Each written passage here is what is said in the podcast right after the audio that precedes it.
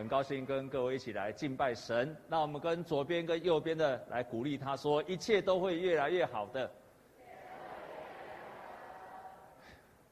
啊，今我们在上个礼拜，我用听圣灵的声音第一讲，那我说上帝常常用圣灵感动我们，到今天仍然做工。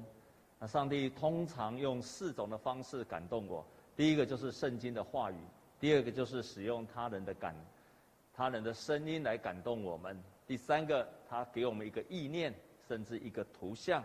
最后一个，神的环境，他在我们环境当中，让我们去经历圣灵对我们说话。大概我们经常会经历到这个四个方面，四个方面。那今天我要分享的是第二个，就是神常常借着其他人的声音来感动我们。啊，亲爱的弟兄姐妹。啊，我以前在追牧师娘的时候，因为牧师娘是学大提琴，他就常常邀请我去参加音乐会。啊，现在可以跟各位讲，那个真的是我蛮痛苦的经验。为什么呢？因为我以前都是唱流行音乐的，我很喜欢唱流行音乐的歌，突然常常叫我要去唱听那个古典音乐会。啊，那个时候当然不可以生气，也不可以拒绝，所以每次都一定跟他去。那每次去的时候，现在可以诚实的跟各位讲，差不多，差不多，差不多二十分钟左右，哇，就开始打瞌睡，非常的难受，那头就左摇右晃的，因为我真的是完全听不懂到底那个有什么好听的，那有什么好听的？你们觉得好听吗？你们觉得好听吗？才怪嘞！我到现在为止，奇怪，那有什么好听的？同时，我最怕的是什么？他常常告诉有一种练习曲，就是那个叫什么？哒哒哒哒哒哒哒哒哒哒哒哒哒哒哒哒。我说这样有什么好听的？我那时候完全没有办法明白啊，但是又没有办法，因为那时候要追他嘛，就不得不去。每次去都很难受。后来我就问他说：“你为什么不干脆买一片 CD？你买一片 CD 啊，睡前也可以听啊，吃饭的时候也可以听啊。”煮饭烧菜也可以听啊，这样不是可以反复听一千次？你花那么多钱来听一次，那为什么要这样做呢？你就买个 CD 回去，你要爱怎么听怎么听，什么时候听都可以听。他就说那个不一样。我说有什么不一样？我很难明白这件事情。后来牧师娘在跟我分享，他就说。你在煮饭烧菜的时候，你在听同样的一首音乐，你顶多是听到旋律而已。你听到演奏的旋律在那边跑，可是当你在音乐厅的时，在那个里面，在那个很安静、很专心的时候，你常常会听到感动，从里面来的感动。你不只听到旋律。你还会听到演奏者要传达出来的感动，这个是你在一边煮饭烧菜一边听音响所没有办法去体会到的，难怪难怪，好几次我看他在音乐，他非常的感动，好像要掉眼泪的样子啊！我已经一直在那边一直躺一直睡，一直快要睡着了。我说怎么可能有同样一首的音乐，同样的演出，同样的环境？为什么这么多不同的结果？我就归纳，大概我们在听古典音乐有三种人，亲爱的弟兄姐妹，我们在聆听圣音，圣灵的声音一样有这三种人。第一种人就像我一样，听不了，你上帝的话给你看，你就很想睡，你完全看不懂。弟兄姐妹，你现在到今天看神的话，觉得很乏味、很无聊，每次看就想左晃右闹，好像对牛弹琴一样的，请把手举起来。你大概就是像这样的一种人。第二种人，他对听声音、煮饭烧菜一边讲，然后一边讲话一边听，你可以听到旋律，可是听不到感动。但是唯有第三种人，他专注的听，他听到了不止旋律，还听到了感动。我们经历圣灵也是一样，也是同样的经历。你或许是觉得完全听不懂，或许是你会觉得我一边做事情一边读神的话，或一边想你没有专注，你很难专注。我们很难经历圣灵的声音，或者是我们有时候必须要安静、专注、渴慕中，圣灵到今天仍然对我们说话。我们跟左右的人跟他说：“神，圣灵今天仍然要对你说话。”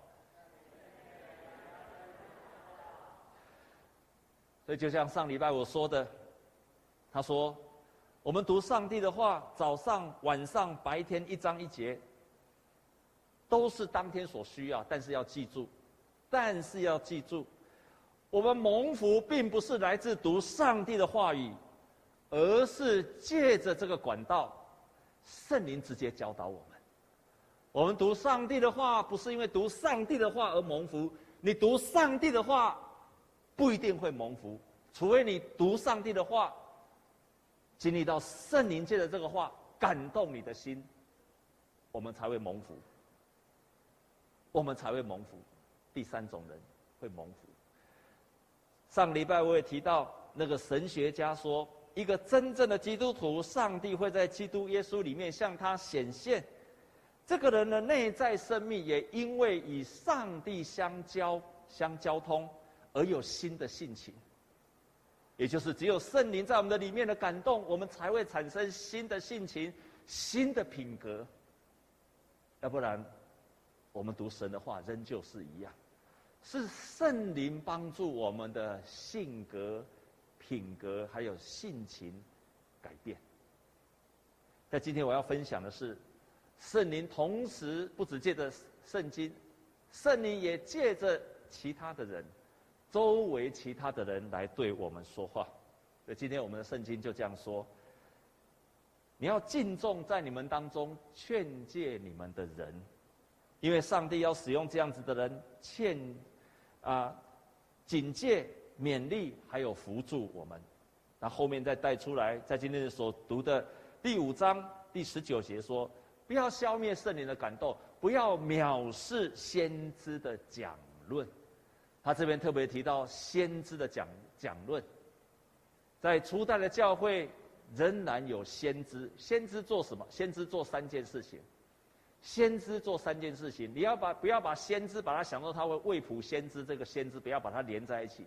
在圣经当中提到先知，就是被圣灵感动所说的话，被圣灵感动，这个人就说话。所以在初代的教会，很多人被圣灵感动，他们就说话。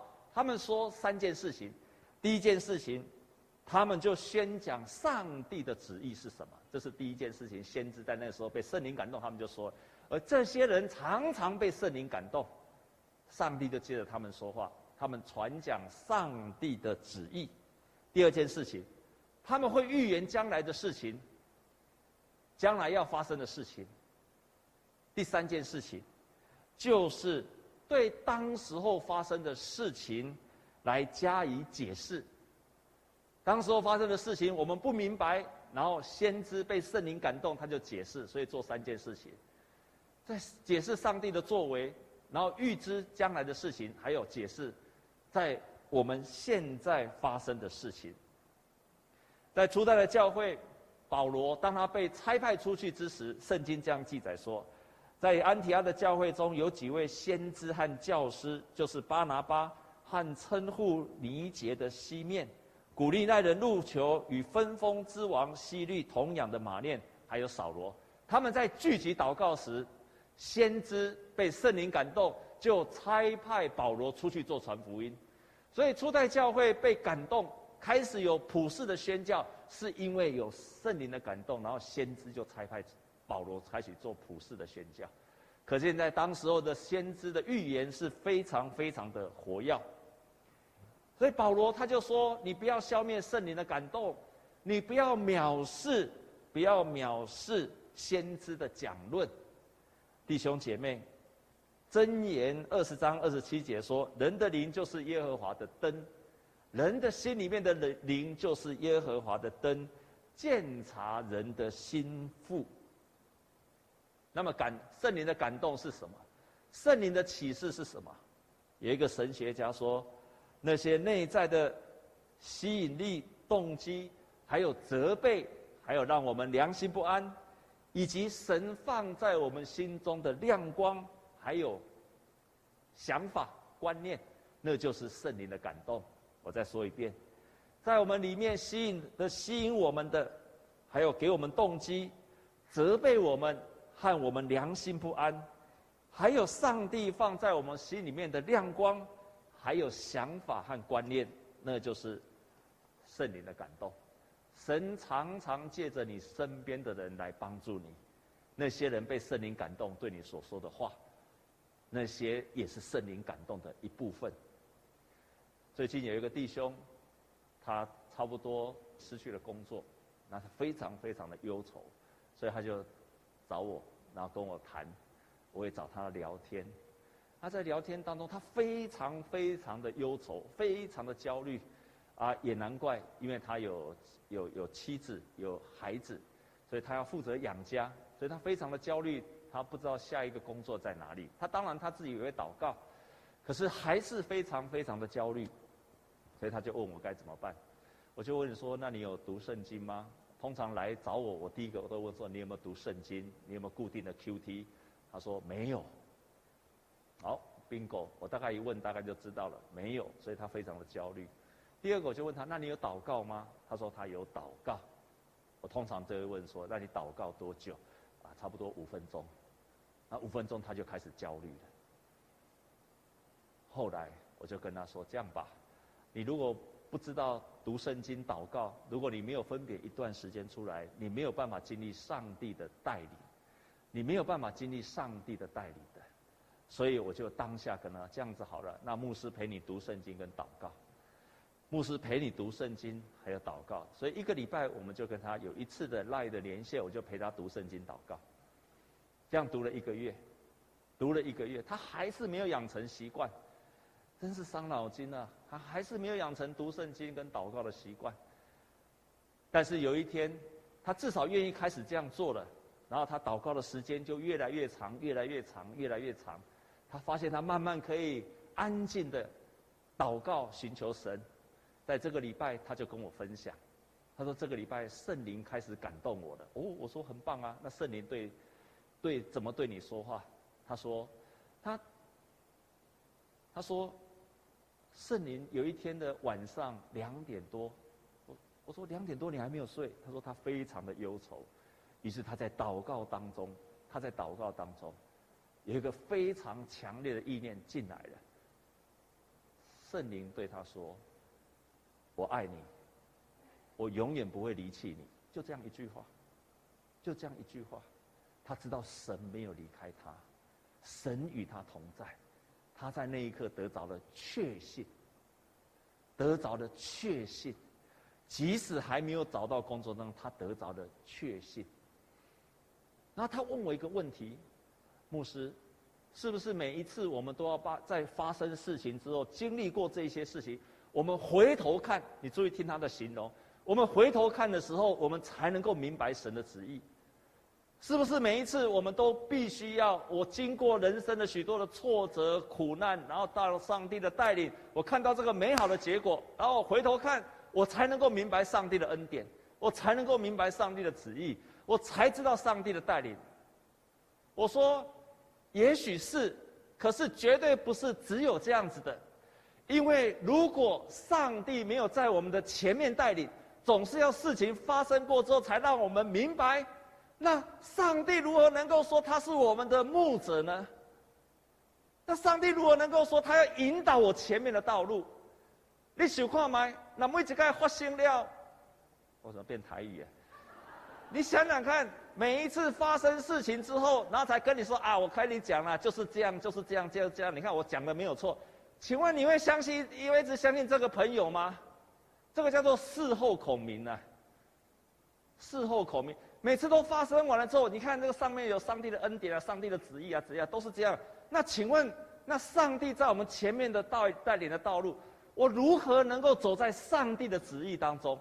不对的，不对的。可是我要跟你讲，这个是很资深的基督徒，很老的基督徒，他只相信发生过之后才会明白神的旨意。我要跟你讲，这个是对的，没有错。可是神不仅仅是如此。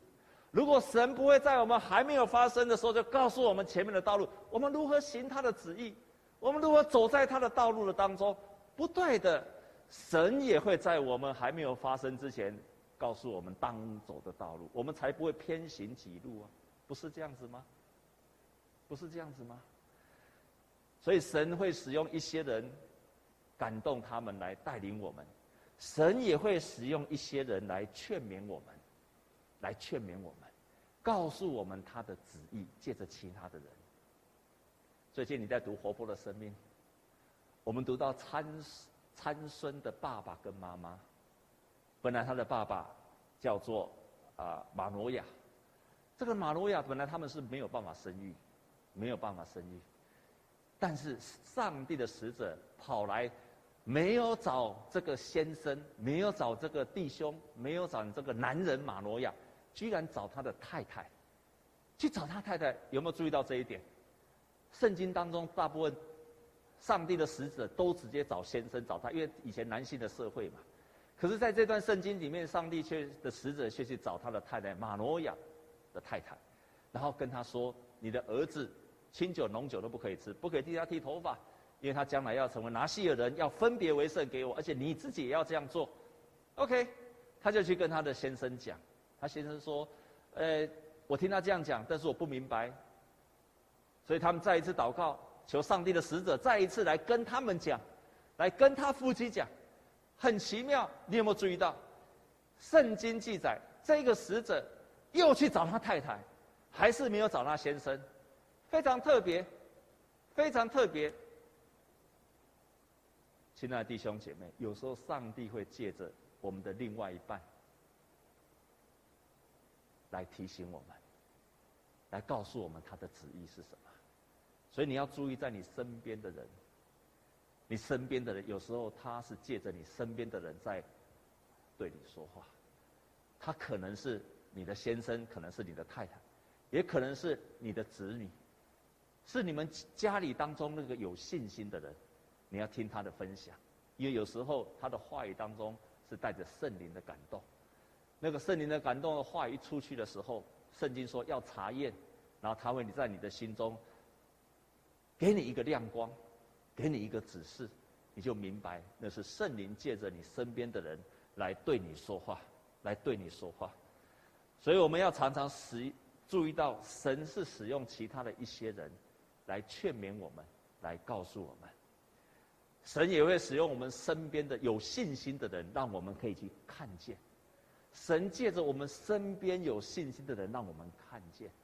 圣经中最有名的就是以利沙。以利沙的先知，这个以利沙是很特别，因为当时候外族在攻打以色列人，以利沙是个有信心的先知，上帝常常启示他，以至于别人敌人要攻击他的时候，他都可以马上知道敌人的计谋，所以那个敌人的计谋每次都被他看破，最后这个敌人就很生气，就决定一定要先杀掉，一定要先杀掉伊丽莎。不然每一次他们进攻的计划都让伊丽莎知道了，结果他们派了大军，要来围杀伊丽莎，伊丽莎的仆人吓坏了，吓坏了。这个时候，伊丽莎对他的仆人说：“不用害怕，年轻人不要害怕。那与我们同在的，比他们同在的还要多。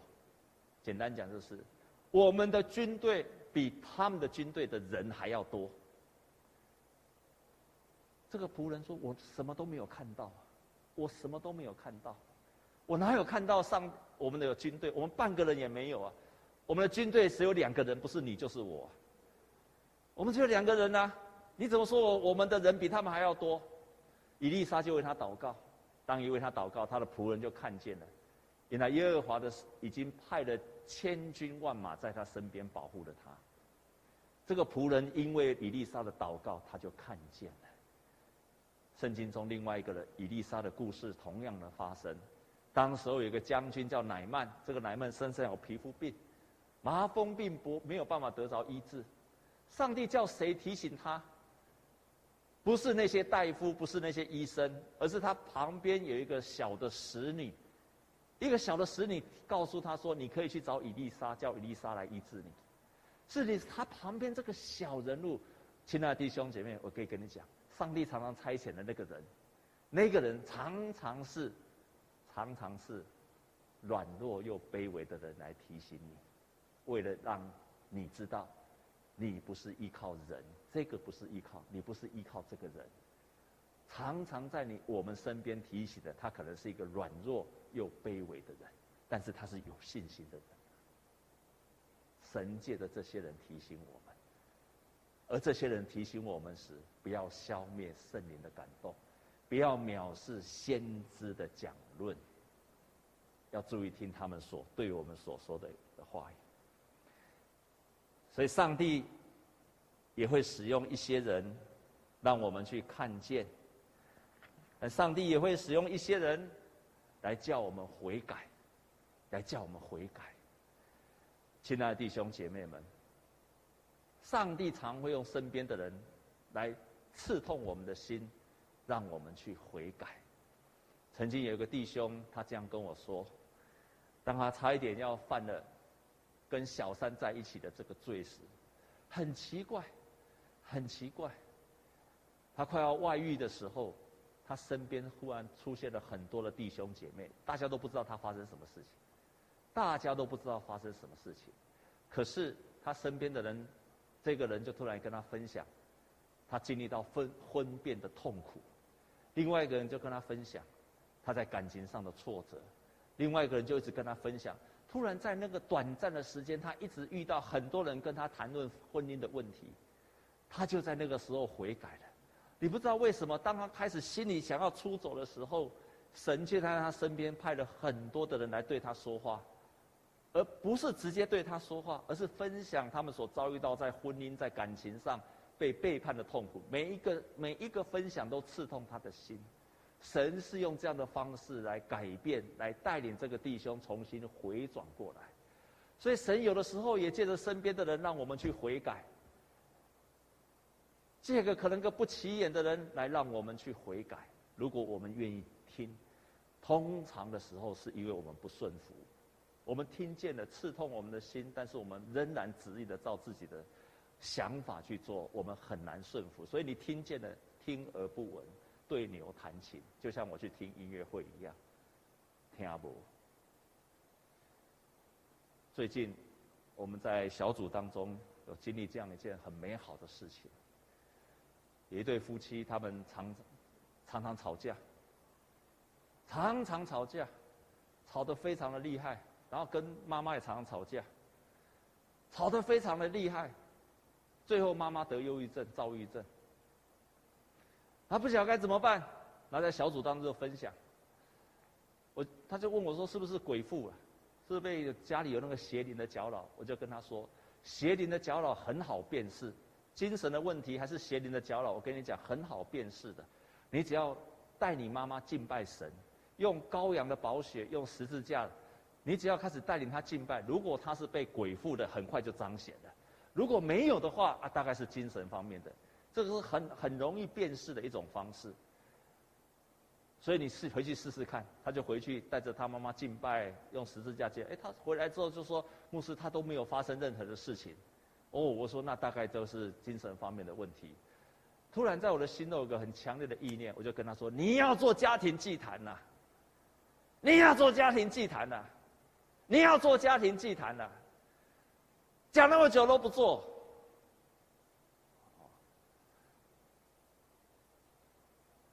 还有我这，我在为他祷告时候，我突然有个很强烈的意念。即使他是精神的问题方面，如果一个家庭当中有一个家庭祭坛，你们常常彼此分享，然后祭坛完了之后，分享完了之后，你要抱着你妈妈，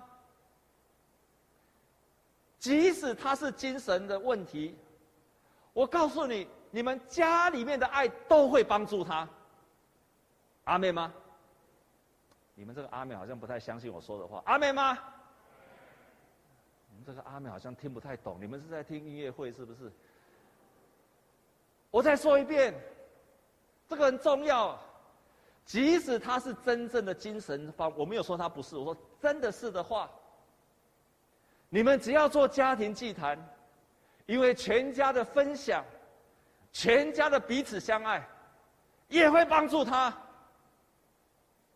阿门。一定会帮助他。这个不用任何的理论嘛？你看你们家吵来吵去，吵来吵去，每天骂来骂去，不得忧郁症才怪呢。彼此相爱的家庭就互相支持，分享的家庭就互相的分担。那个弟兄很好，非常的好。哎，在座弟兄姐妹，我跟你讲一个实在话，我真的要跟你讲个实在的话，不要把信仰变成一种道德，不要把信仰变成一种道德。不要把信仰变成一种道德。什么叫做把信仰变成一种道德？我信了耶稣，我就成为乖乖的孩子。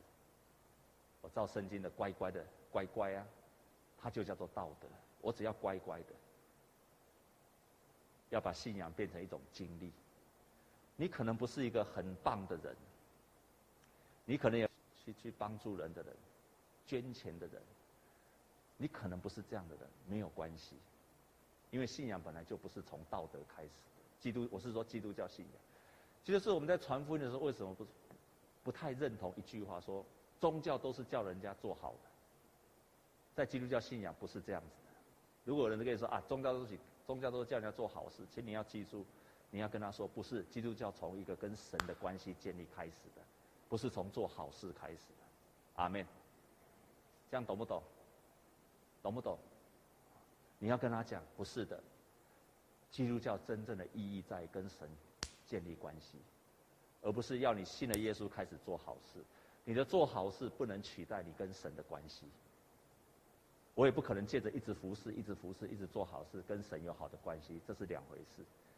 为什么我这样说？因为我在这个弟兄身上看到，他就做一件事情，他非常的顺服。他从那天开始一直到今天，每一天做家庭祭坛。每一天做家庭祭坛，有时候回到家里，他妈妈睡觉了，他就给妈妈哦起来，叫他妈妈起来，哎，妈妈起来唱诗歌赞美，一起祷告，祷告完再去睡觉。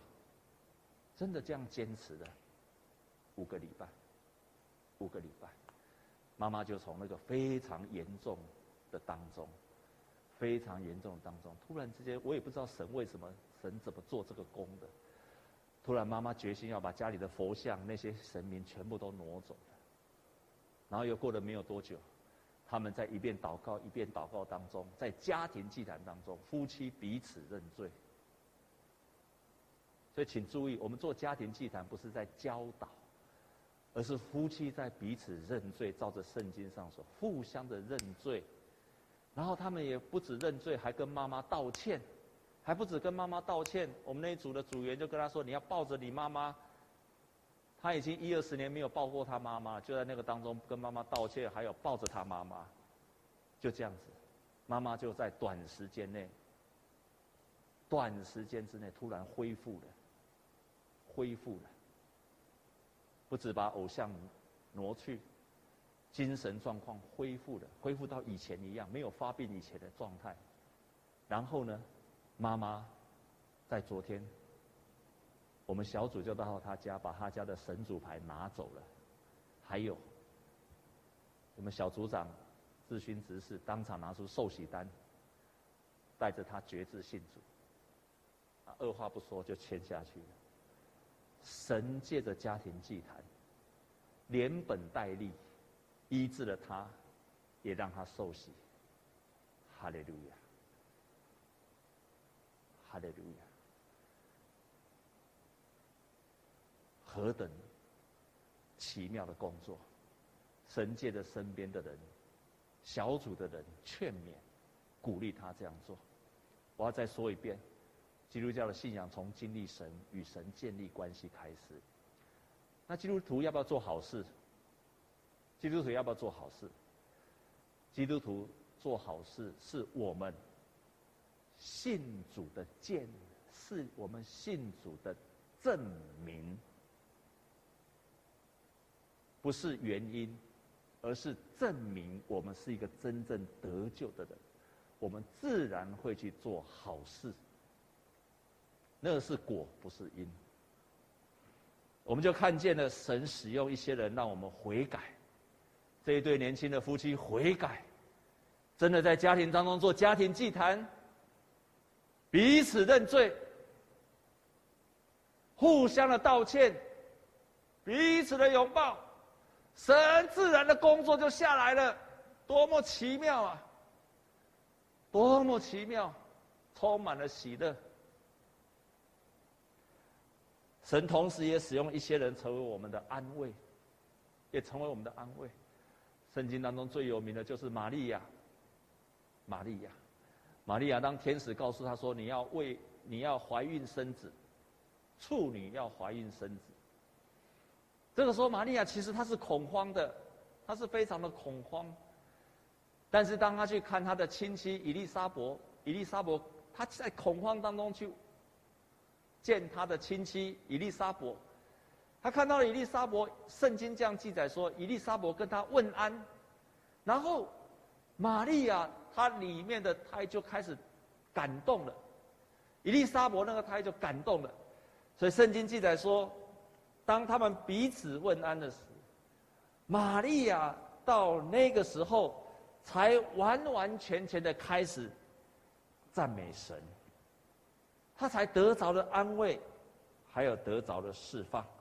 圣经记载说，当他们彼此问安的时候，以利沙伯就被圣灵所充满。玛利亚那个时候就开始赞美神，说：“我的心尊主为大，我的灵以我的神、我的救主为喜乐。”他是在那个时候经历到别人问安，他才完全得着释放。所以，上帝有时候借着其他的人。被圣灵感动，来安慰我们的心，好让我们的心得着圣灵的安慰。那我们可以做什么？弟兄姐妹，我给你四个建议。第一个，第一个，要用感谢的心去看待每一件事情。有一个牧师说，感恩的心开启了圣灵接收器。感恩的心开启了圣灵的接收器，就像我们今天圣经上所说的，圣经上在帖撒罗尼迦的第五章这样说：要常常喜乐，不住的祷告，而且凡事谢恩。然后后面就接着讲，这是神在基督耶稣里向你们所定的旨意。那接下去那一句话就这样讲说：不要消灭圣灵的感动。我们把那个圣经节秀出来好吗？我们来读一下《帖撒罗尼家前书》的第五章，我们从第十六节开始读，第十五章的第十六节，我们一起来读。预备起，要常常喜乐，不住的祷告，凡事谢恩，因为这是上帝在基督耶稣里向你们所定的旨意。好，十十九节，不要消灭圣灵的感动。有一个牧师解释这一段，他把这个段把它连在一起。他说：“当你凡事谢恩，才会有圣灵的感动。你凡事谢恩，常常祷告，不住喜乐，凡事谢恩，你才会有圣灵的感动。为什么？因为你在任何的环境当中，你都愿意感谢神，感谢神，圣灵就容易感动你了。你在任何的环境都充满感谢，不抱怨。”圣灵就感动了，你在任何的环境当中，除去一切负面的思想，常常喜乐，然后用祷告，圣灵就感动了。当圣灵感动时，不要消灭圣灵的感动。因此，对每一件事情，我们用感谢的心，就会开启圣灵的接收器。第二个，要有信心，相信圣灵会感动我们，圣灵会启示我们。这一周我们教会有一个执事，他就很兴奋的在群组上分享，他本来去一个公司，然后有 A 案跟 B 案，他想说怎么过了一段时间还没有回复，所以他就跑去问他的客户说，啊到底 A 案还是 B 案？这两个案你们看的怎么样？啊那个客户就跟他说，你的 A 案很好，所以没有问题，我们会采用你的 A 案，你的 A 案我们会采用的没有问题。至于 B 案呢？啊，我们想要给另外一个更大的公司去去去去处理，所以呢，B 案大概没有了。哦，他心里就有了了解，所以他们就聊一聊之后，他就离开。这时候在他心中有一个感动，圣灵的感动，就对他说：“这个 B 案呢，也会让他做。当他们看见了我这个 A 案之后，同时也会把 B 案再给他做。”他就跟他的同事这样说：“你相不相信上帝会做工？”只是一个意念的感动，他就跟他的同事说：“你相不相信上帝会做工？这个 B 案呢、啊，他看到我们 A 案之后，B 案也会给我们做。哦，这个要很有信心哦，这个要很有信心哦，因为对方都已经说要去给别人做了，你还是要相信圣灵的感动，说还是会给我做吗？但是他就这样宣告了出去了，非常有信心的宣告。一宣告出去，过了六个小时，过了六个小时，客户打电话来了。”客户打电话来，这个 B 案也交给你们做。你要有信心，相信圣灵的感动会在今天仍然持续，在未来还没有发生的事情上，也会感动跟指示我们，也会感动跟指示，不是只有针对过去的事情感恩，而是对于未来的事情，他仍然会指示我们。如果我们有这样的信心去接受的话。第三个，今天圣经告诉我们要敬重我们当中那些劝诫我们的人，而且要，呃，不要藐视先知的讲论，但是要凡事查验。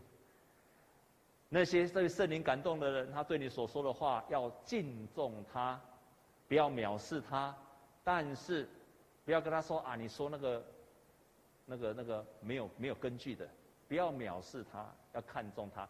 但是要查验他，什么叫查验？他所讲的事情，或者是这个人所讲的事情，是不是每一次都有真实的发生？是不是真实的发生？那是最好的查验。他跟你所说的事情，是不是真的有发生？是最好的查验方式。不是听了就接受，而是听了之后小心的查验。最后，我们要操练的就是常常要全心全意的去聆听。学习全心全意的去聆听，愿意有一段时间分别出来给神，跟圣灵说：“圣灵啊，我愿意听你的声音，请你给我一个意念，一个想法，请你对我来说话，好让我清楚前面的道路，跟明白你的旨意。你不可能，不可能，不可能在一边做饭、吃饭。”然后又想听圣灵的声音，多半的时候我们需要分别为圣的时间出来，神必然对我们说话。亲爱的弟兄姐妹，神要引领我们，不是只有过去，也包括现在跟将来。我深信那个渴慕圣灵的人，神必然会引领他。愿在未来这个礼拜，在过去一个礼拜已经很多人跟我分享了，他听到牧师的信息之后，突然很多人跟我分享，有他有圣灵的感动。盼望未来这一周，你也再一次经历到圣灵的感动。我们同心来祷告。亲爱的天父，我们感谢你，我们深信你是昔在、今在、永在的神。你在我们的过去，也在我们的未来和现在指引我们。亲爱的圣灵啊，我们渴慕你，我们愿意聆听你。求你让我们常常听见你的声音。而且看重你的声音，我们也感谢你在我们身边设立了一些人，成为我们的帮助，成为我们的劝勉。亲爱的天父啊，你就在借着今天你仆人的信息，来激励我们弟兄姐妹，来激励我们弟兄姐妹更加的渴慕圣灵对我们说话。主啊，我们不仅仅是啊，不仅仅是过去已经经历了你，我们在今天仍然要经历你。我们渴望经历到那个神是又真又活的神。我们渴望跟你有美好的相交，我们在读圣经的时候与你有相交，我们更渴望我们遇见生命的难处的时候得到你美好的指引。感谢你，奉耶稣基督的圣名，阿门。